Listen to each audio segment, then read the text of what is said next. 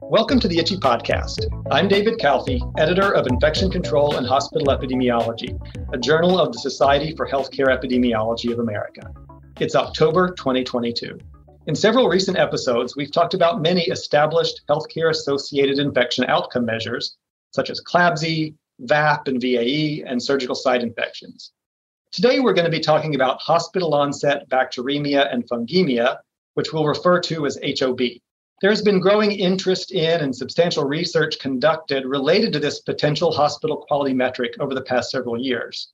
And while this is something that many of us have probably not thought a lot about yet, I'm sure that we will be hearing more about it in the coming months because it is being added as a new reportable measure in the Centers for Disease Control and Prevention's National Healthcare Safety Network.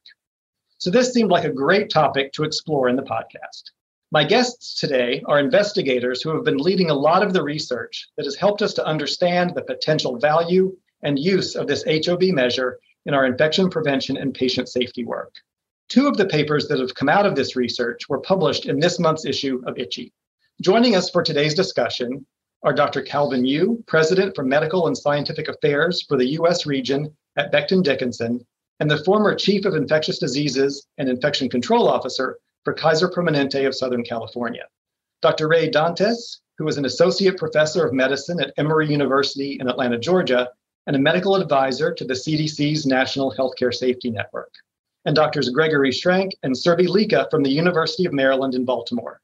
Dr. Schrank is an assistant professor of medicine, and Dr. Leekha is a professor of epidemiology and public health and the medical director of the infection control unit at the University of Maryland Medical Center. Thanks for joining me. Thanks for having us. For having Thank us. you. Thanks, David. As I mentioned earlier, as compared to CLABSI and MRSA bloodstream infections, with which many of our listeners are very familiar as HAI quality measures, I suspect that the HOB concept is new to some of our listeners, and if not entirely new, then at least something with which we're less familiar. So I'd like to start by going back to the beginning and talking about the general concepts that underlie the interest in looking at hospital onset bacteremia as a hospital quality metric. And Surbhi, I know that this is something you've been interested in and you've been doing research on for quite some time now. So can I ask you to provide some of the rationale for an HOB measure? Yeah, no, thanks. That's that's a great question. And you know, it's true, we have been thinking about this for a very long time now the way this started really goes back to you know having roots in day-to-day hospital infection prevention and control as our infection preventionists would review cases of bloodstream infection or positive blood cultures in patients a pretty detailed review is required to understand whether something can be considered a CLABSI or attributed to what we consider a secondary or alternate source of, of an infection. And typically, because CLABSI has been you know, such a poster child for quality improvement, a big focus of prevention efforts. When something is adjudicated as not a CLABSI, those blood cultures are essentially set aside, for lack of a better term, and really not on anyone's radars to think about, you know, either impact to the patient or what can be done from, you know, identifying gaps and opportunities in our infection prevention and clinical practices. So that I think was a big impetus for us to think about well, what about these other cases of you know, bacteremia or fungemia that do seem significant to patient care but are not really being captured by the current metric? A, second thing, and, and I think it's related to this whole idea too of there's a lot of subjectivity and efforts involved in CLABSI surveillance, and a lot has been published on that, so I'm not going to get into those details. But the other thing that was also obvious, and this is pre pandemic, when the CLABSI numbers were coming down nicely throughout the US, and we were left to deal with a lot of zeros, right? Which is great from the CDC's perspective, from a QI perspective, and hospitals' perspective. But that also meant that when we were thinking of you know how we compare hospitals or how we think about the quality of care, it really makes it hard to assess change when it's is one different from zero? Are two cases reflective of poor performance? Whereas we then have a larger number of these other bacteremias that could help us determine that if only we were assessing them or including them in, in a metric. So that, I think, in summary, was the rationale for us to start thinking about it and measuring it. That makes a lot of sense. And I think that was really useful background information for the rest of the conversation. So now, I guess going from the conceptual to the more practical aspects of this. You've published several studies now looking at HOB in different hospital populations. How have you actually defined these events in those studies? Sure, I can start and others can, can chime in. So, uh, you know, we really modeled the definition after what we consider for other infections that are healthcare associated or hospital acquired. So, many years ago, and you'll see this in, in several publications as well as the CDC's surveillance metrics, we often used a 48 hour rule. So, anything, any event or infection event occurring in patients that was after 48 hours of being in the hospital would be attributed to being hospital acquired. And I think that terminology eventually changing to hospital onset because acquisition is often not, not quite clear. So in our earlier studies, that was the parameter that we used to define hospital onset bacteremia, considering any positive blood culture that is occurring after 48 hours of admission. What happened over time, and this is reflective, I think, of some changes to CDC definitions for other measures is, uh, I think, a couple of things. One is that the CDC moved from an hours cutoff to using cal- use of calendar days to define many of the infections and, and use in surveillance. And then there were two metrics that have now been in use for several years. One is the hospital onset MRSA bacteremia bloodstream infection, as well as the hospital onset C. diff infection. And both of those were defined with onset on or after calendar day four with the move away from use of hours. So we also reflected that in our choice or, or used the definition of HOB with moving away from, you know, over 48 hours to then more of a calendar day type definition to now considering four days or later. Others please chime in on other things that may have influenced that definition. Ray and Kalvin, in your most recent study, you included a few other things in the definition in terms of perhaps adding more specificity, perhaps to identifying those HOB events. Can you talk about what some of those additions to the definition was in your study? Sure, David. So in our study, we characterized an HOB event using a two rule rubric. The first was the first positive blood culture for a non commensal bacteria or candida species and that would be on a blood culture collected after day three of hospitalization. The second qualification was receipt of a new antimicrobial within two calendar days before and two calendar days after the HOB defining blood culture collection.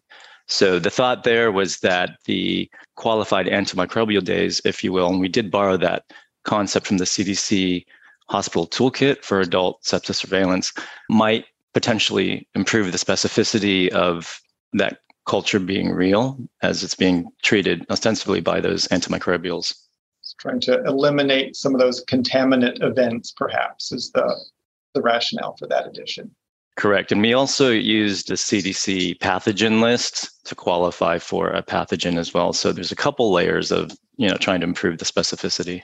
Right. So excluding those common commensal organisms from single positive blood cultures you know from a cdc standpoint as you know a lot of these exploratory studies have been you know years in the in the making and part of that process as we you know i was very heavily influenced by you know Surbhi's papers with you know anthony harris and clare rock and others as you've alluded to you know HOB is a new concept. And, you know, if you went to a clinician, you know, in the ICU and said, Hey, uh, does your patient have an HOB? They're going to be, they're going to say, what are you talking about? So we have a little bit of leeway to try to understand, you know, what definition of HOB makes the most sense from uh, patient safety and infection prevention standpoint.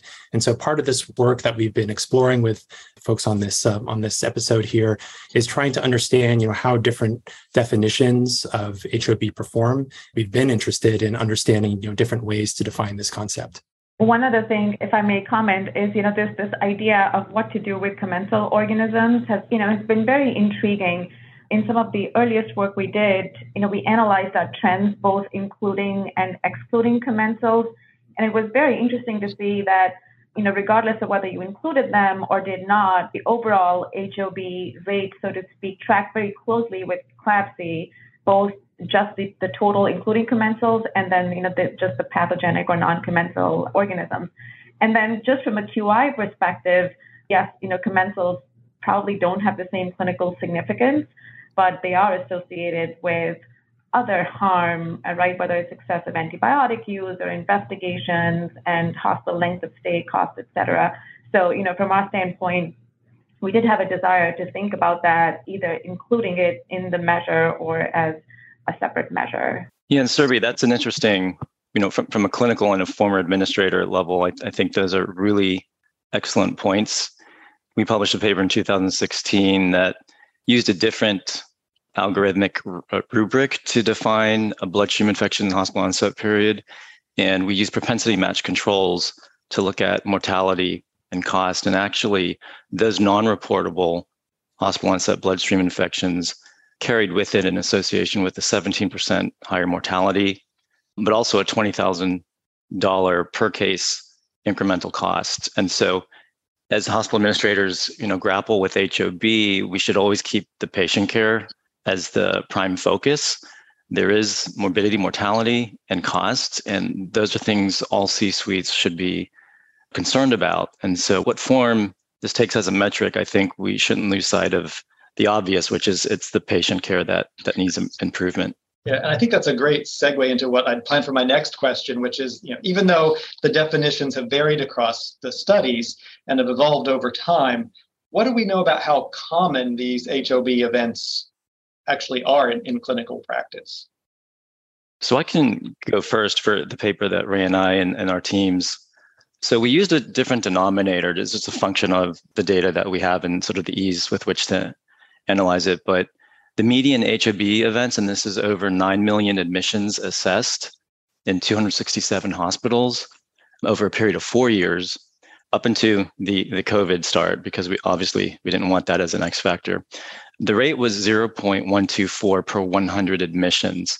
Now that might seem low at first blush only because the denominator is different. Usually per 1,000 patient days is the denominator. And if you do it, if you cut the data that way, it's actually 0.29 per 1,000 patient days. So that's about what other studies have reported, but interested in what uh, my fellow podcasters have to say about that. Yeah, this is uh, you know, you know, some of the preliminary work, you know, that we've done that we hope to get published, you know, sometime soon. You know, I wouldn't be surprised if we see somewhere from you know two to three or four times as many HOB events as compared to say CLABSIs in a hospital. But of course, it will you know depend on what your patient mix is, you know, how many critically ill patients you have, et cetera.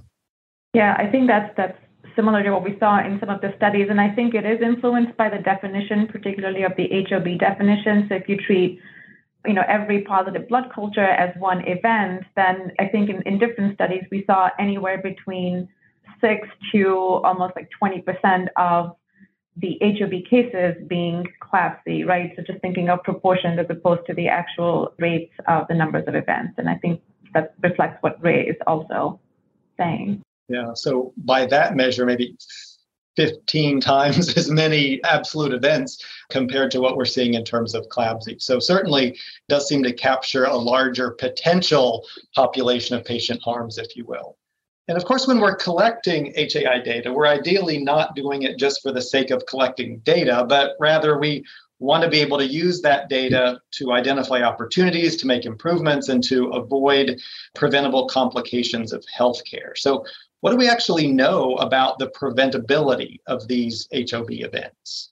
I'll also say that you know that the concept of HOB as a kind of larger marker of healthcare associated infection burden isn't a, a, brand new idea. You know there's there's folks uh, healthcare systems that have you know similar concepts that they've integrated into their you know into their quality workspace to kind of track their HAI burden. And as Surbhi mentioned, it does tend to track with things like your CLABSI burden one of the benefits, you know, that we saw early on, you know, that I think was highlighted in some of Surbhi's papers earlier is that when you look at an event that has, you know, a larger numerator and less and more objective data elements, you have potentially a measure that is probably better suited for quality reporting programs where hospital comparisons are needed compared to, you know, HAIs that have more, you know, subjective data elements. And so that's part of the interest in this coming back to the preventability question, you know, this is certainly something that we're very interested in, in learning a lot about. And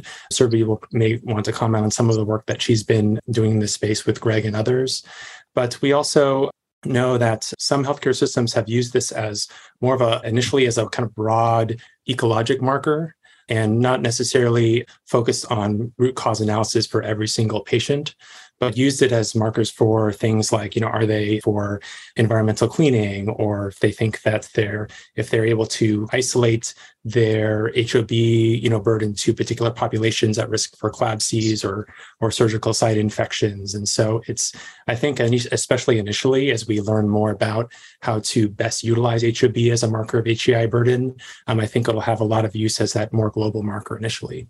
Surbhi, Ray, you published a study a couple of years ago where a, a, a, small group uh, or a small number of HOB events across, I think it was three different academic medical centers, and found that about 50% of the non commensal HOB events were thought to be potentially preventable. So, certainly does seem like it, there are actions that might be able to, to result from, from this work because many of our current HAI outcome measures are much more specific to indwelling devices and procedures and specific organisms, which does perhaps help us to identify and focus on our shortcomings and opportunities.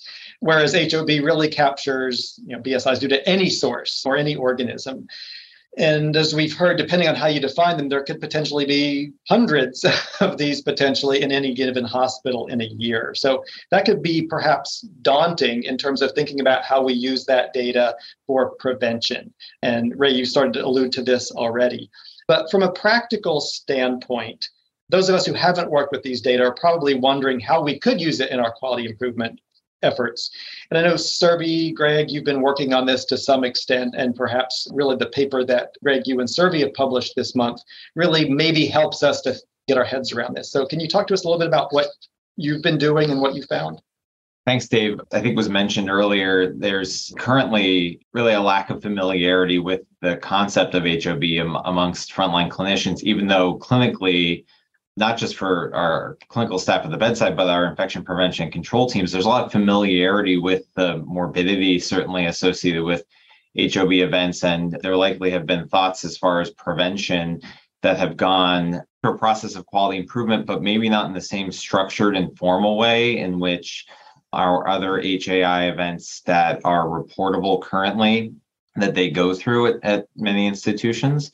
And so when we were approaching our study, we recognized that there's really no standardized approach or methodology to determine the preventability of any HAI. And especially that's the case for HOB, where there may be many, many etiologies, a very broad range of etiologies that are then challenging and intimidating, to, to be honest, to, to start to approach.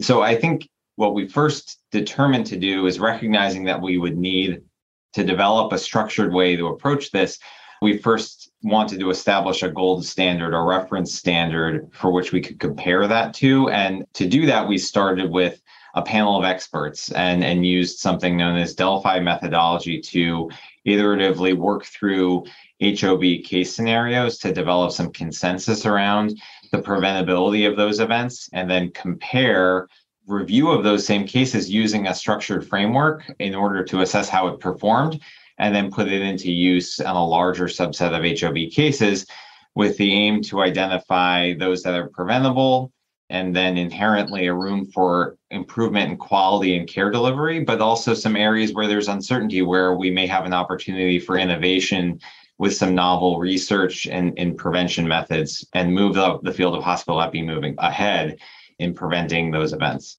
I did want to comment too when Ray had led that first study of this pilot of preventability, and at that time, looking at the literature, there was this idea of rating things on a Likert scale, and that's how we started out. But then, you know, we added the concept of is it possible for us to account for the patient's intrinsic risk of, of developing a bacteremia bloodstream infection? And account for that in a, in a more explicit way than is done otherwise in determining preventability. And then add to that what we consider the extrinsic or healthcare associated risk of causing harm or infection.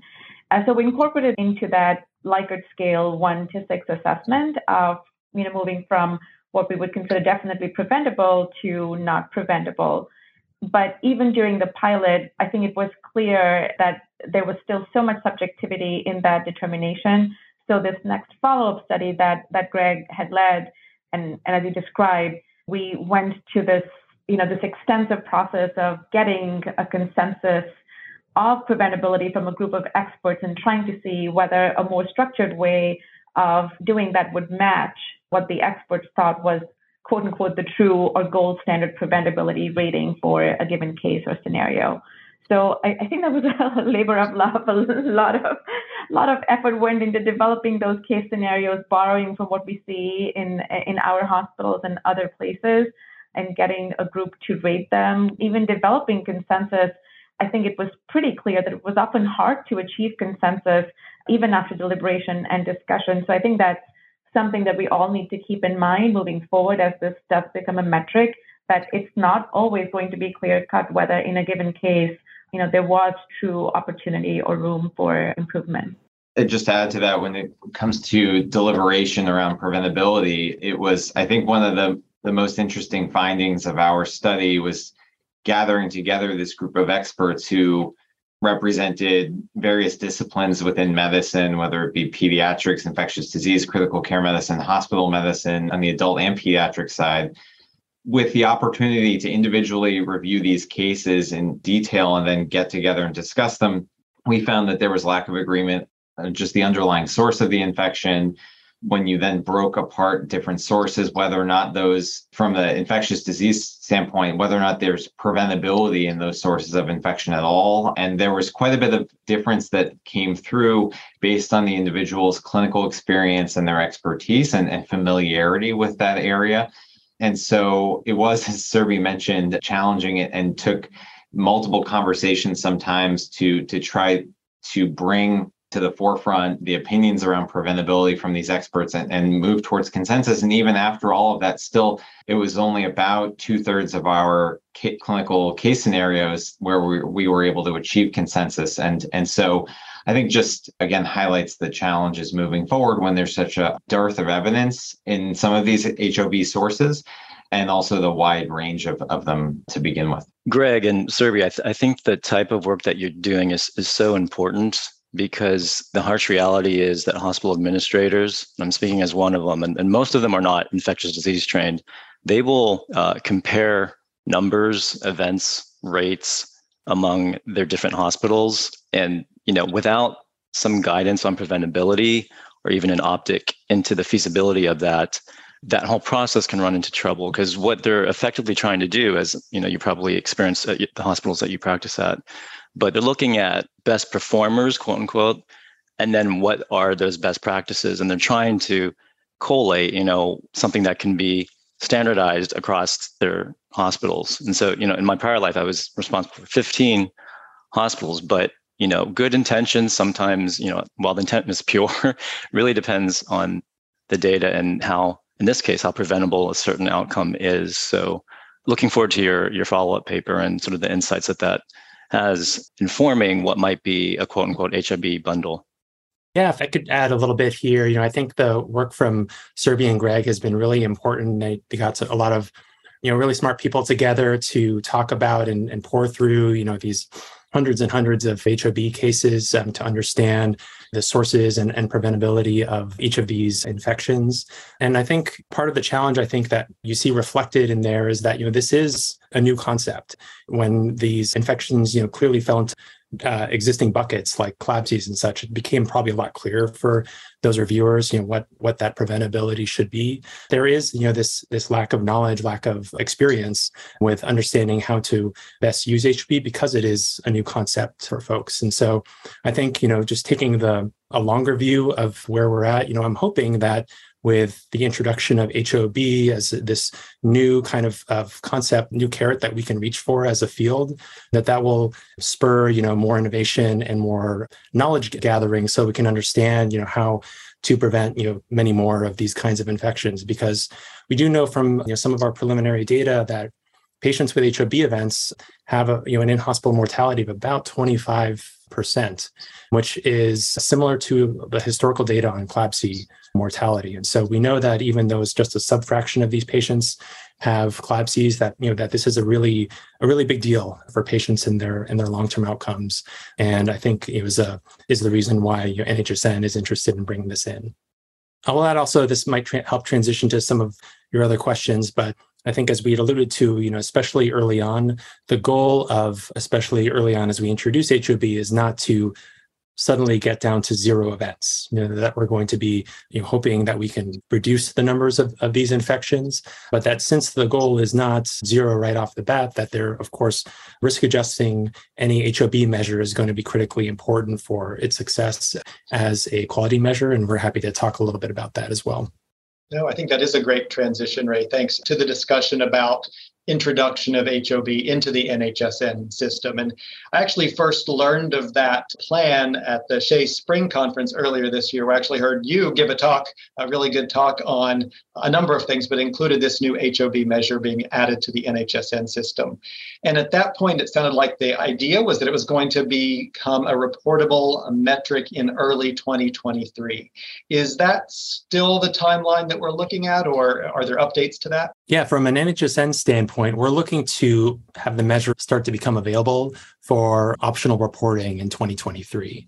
In terms of you know when CMS may mandate that hospitals report, that's going to be at some time you know down the road. And you know I want to also speak with a little bit of humility here. You know with the kinds of ups and downs of HAIs and the strains that hospitals have been under due to the COVID-19 pandemic. It's hard to nail down timelines. I'm sure we've always we've all been burned a couple times by kind of predictions that we've made, you know, since uh, 2020. So I think there's still, you know, those kinds of timelines are still to be determined. So it sounds like coming relatively soon, probably, and optional reporting at the beginning at least. So uh, not a mandatory report that will start in January 2023. Great. So we had talked earlier about how the definition of HOB has varied across studies and really morphed over time as we learn more and think more about what might be valuable and usable information. What definition is going to be used for this new NHSN measure? Hey, David, I can take that question. So there's some additional work that we'll hope to get published soon, you know, that suggests that probably going with a simpler definition is, is the best way to go at the onset. So it'll be, you know, a positive blood culture for a pathogenic bacteria or fungi starting at hospital day four or later there's still some some details some fine details of the measure that we're looking to define with some additional research that's underway you know for example you know we are definitely interested in trying to exclude patients with clearly non-preventable HOB events from an HOB SIR. So how that would work would mean that the infection preventionist would get the list of all the patients with HOB events. Not necessarily all of those have to be factored into an HOB metric, especially for folks, you know, where it's pretty clear and consistent that you know these particular types of HOB events are not preventable. We would like to exclude those, you know, from an SIR. I was just going to add to that point. Uh, you know, we are completing a larger study of evaluation of HOB events from several hospitals as part of the CDC Epicenters program. And one of the goals of that evaluation was to identify, as Ray said, predictors of you know what are clearly non-preventable HOB events with the goal of excluding them from any metric. That's again learning from many years of you know struggling with things that really cannot be prevented on the front lines and you know creating frustrations all around for both administrators and clinicians alike and infection preventionists as well. So hopefully we'll have some more data coming out soon relative to that and, and will help refine the metric. And David, I can add, you know, from the NHSN standpoint, you know, we are planning for HOB to primarily be reported via FHIR or Fast Healthcare interoperability resources, which is this new standard that some of you may have noticed, you know, starting about the summer of this year or last year or so, that patients suddenly had all of their clinical information at the same time that you did. So you may have had the experience where you're rounding on a patient and they they ask you about their lab tests, you know, that just came out an hour ago that they can actually see on their phone. And that has to do with some rules that CMS put in that stated that hospitals have to be able to push out certain clinical information using FHIR resources. And that's been in effect for, I guess, about a year now. It's a very you know, interesting, great technology that will allow a lot more fast and rapid and nearly instantaneous you know, exchange of healthcare data. And we're looking to leverage that for NHSN reporting of some of our new measures. And so, you know, the very first measure that is going to be using FHIR is actually a measure of hypoglycemia. So, not in the HAI space. That's going to be our first measure. And then the first HAIs are going to be HOB and a new C. difficile measure. It's going to be healthcare. I believe it's, apologize if I butcher the name. I think it's going to be healthcare associated antibiotic treated C. difficile. So, an improvement over the existing C. difficile measure that incorporates antimicrobial treatment for C. difficile.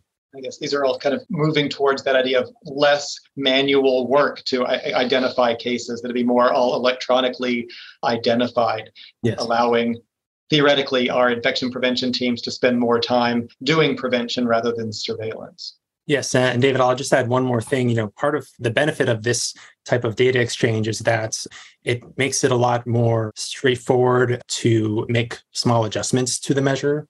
So, for example, you know, if uh, Surbhi's group comes out with a paper that says, "Hey, you know, this particular patient population probably should be excluded," you know, from an HOB measure, since we'll have this rapid data exchange with users, we can actually change the logic of the measure on the NHSN side, and so the user doesn't have to make those changes on the user end.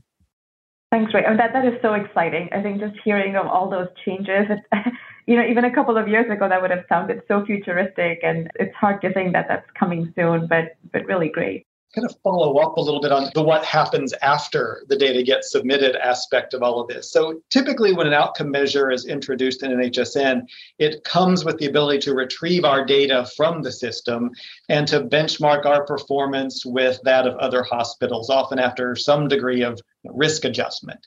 And thinking about this new HOB metric, I was wondering what we know about interhospital comparison of HOB data and what kind of risk adjustment might be necessary. And I know Kalvin and Ray, the paper you published this month, is really relevant to this topic. So I was wondering if you could tell us a little bit more about your study and what you learned about risk adjustment and interhospital comparison of, of this data, these data.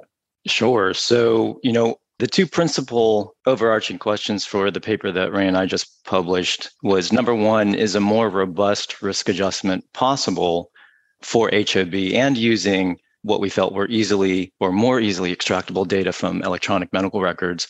And then number two, if so, what would the implementation of such a metric look like within the SIR rubric of ranking hospitals as, you know, in the framing of a quality metric? And we built a simple model of you know facility level descriptors through bivariate analysis to risk adjust and create a simple model generated SIR for HOB. And then we created a complex model, which actually intentionally had nested within it the elements of the simple model, but also clinical variables of blood culture testing intensity and prevalence. So blood culture testing practices in as a proxy if you will, for different patient case mixes, because that's really what we're getting at here. Where if you have a reportable metric, you're going to have the transplant centers, tertiary centers point out that their types of patients is not the same as a 200 bed community hospital, right? And so we all know that, and we've kind of lived through that as the existing HAI metrics sort of evolved over time, over a period of a decade, that this is actually the case. And so what we found through statistic assessments, which is in the paper, is that the complex model had the best model fit and accounted for the, you know, accounted for over dispersion of HOB events.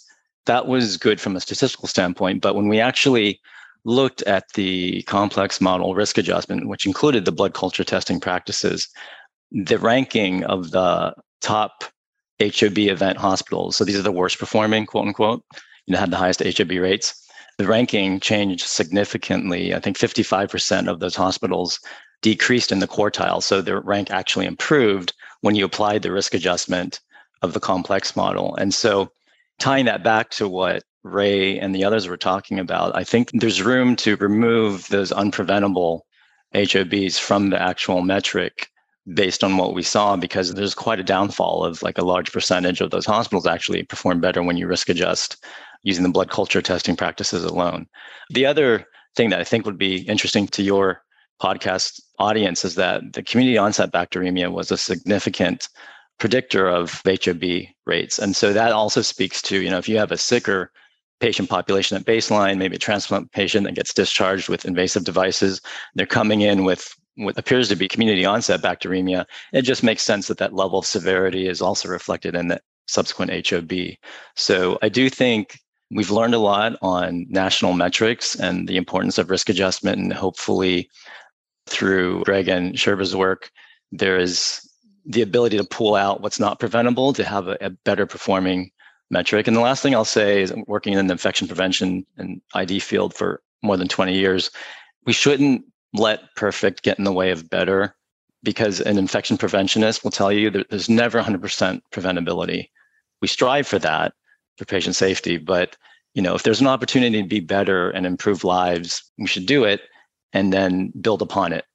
I was just going to echo that point, and, and Ray and I have discussed that several times, right? When we look at other metrics, not even in the HAI field, whether it's you know readmission or mortality, and you know you look at some of the publications on how preventable those might be those are actually even you know in, in the lower ranges so you know more in the in the 15 30% range of what is considered preventable.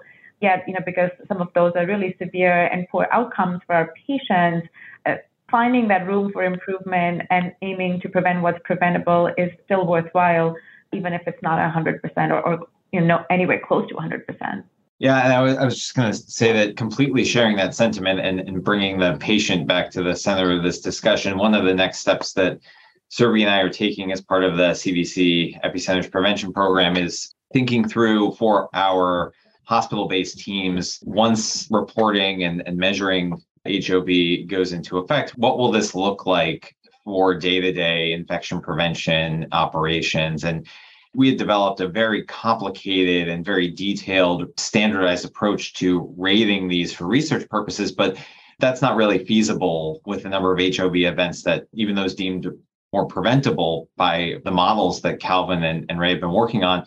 Even with that, we know that these will occur. And so, what would it take for a team to review these cases? And what do we think we can draw from them to improve quality of care? And so, we have started, and we're just in the early stages of this, of holding simulated root cause analyses like discussions around HOB events. And I think what's been even just so far exciting to watch is the directions that these discussions go that are so different from what I'm used to hearing and seeing during some of the RCAs held for the other HAI events that we're used to talking about and how our teams here have, have, started to think you know outside the box and in terms of ways to prevent these events from occurring in the future because this is really new space that they're working into and thinking through this as a preventable problem that I think will, you know, be exciting for Surbhi and I to see where this leads and be happy to discuss that on a future podcast as well.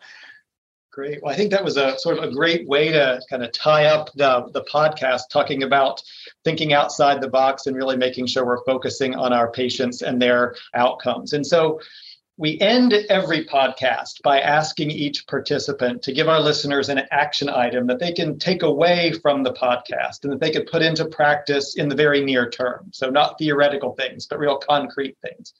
So I'll ask each of you for one or two tips or suggestions that would help us get ready to introduce this HOB measure into our infection prevention and quality improvement programs. So maybe I'll start with you, Surbhi. Maybe I can pick up on what was just said is, you know, instead of focusing on, you know, this counts or doesn't count and it's preventable or not, but really finding where the opportunity gaps and opportunities might be for prevention when reviewing these events to me is, you know, the future of not just the HOB metric, but for HI prevention and patient safety in general. Greg, how about you? We've been accustomed with the metrics that we currently are, are have in place that we're reporting. We've been very accustomed to looking for the same potential contributing factors, you know, things that we know or have guideline recommendations with white papers out. And, and so I think one thing to just start putting into practice is, is just keeping your eyes more open to areas for opportunity, like Surbhi said. And what we expect or we hope will come from this are new areas where there are currently either no guidelines available for providing insight to be developed to help improve quality for these patients that are quite vulnerable moving forward. Kalvin? One of the takeaways is to start with what you know first and focus on CLABSI, CAUTI, SSIs, and even hospital acquired pressure injuries. All, all of those are mandated reportable. Uh, Joint Commission and CMS, when they do the licensing auditing of your hospitals, they will look at these. And the fact is, from a clinical standpoint, all of these could evolve into an HOB event. And so I think starting with what you know until the important research from you know and Greg and Ray come out further is probably the best play so you become more familiar with because these are all chunks of what is under the umbrella of HOB ultimately or could evolve to HOB. The other thing is engage with your stewardship team because as we've been talking about not every HOB will be preventable and so the identification and definitive therapy and getting people on the right and appropriate antimicrobial quicker will be important to help mitigate length of stay and mortality as sort of HOB evolves as a more accurate metric. Yeah, I think from the NHSN standpoint, we're really excited to see the development of HOB. We certainly anticipate there's going to be a lot of feedback as we learn more, and we really want that feedback and would definitely welcome it. Additionally, you know, I would advise folks to stay engaged, you know, with your hospital's chief medical informatics officer and the IT department, because once we were able to publish, you know, our our official guidelines for uh, and guidance for getting reporting going will need their assistance, you know, with with setting up the reporting to the new um, NHSN, uh, you know, FHIR interface. I am uh, overall very hopeful and very confident that uh, HOB will both benefit our patients and will be, you know, a more fair measure of HCI burden in facilities and and give us those more um, equitable comparisons that we've been wanting uh, as a field. Great. I think this was just a, a, fantastic and really interesting discussion. I want to thank all of you once again for spending time with us today and for sharing your knowledge of and your experience with this HOB measure and for your efforts to help all of us improve the quality and safety of care in our hospitals. I also want to thank our producer, Lindsay McMurray. And I finally, I want to thank you, our listeners. I hope you'll join us again for the next episode of the ICHE Podcast.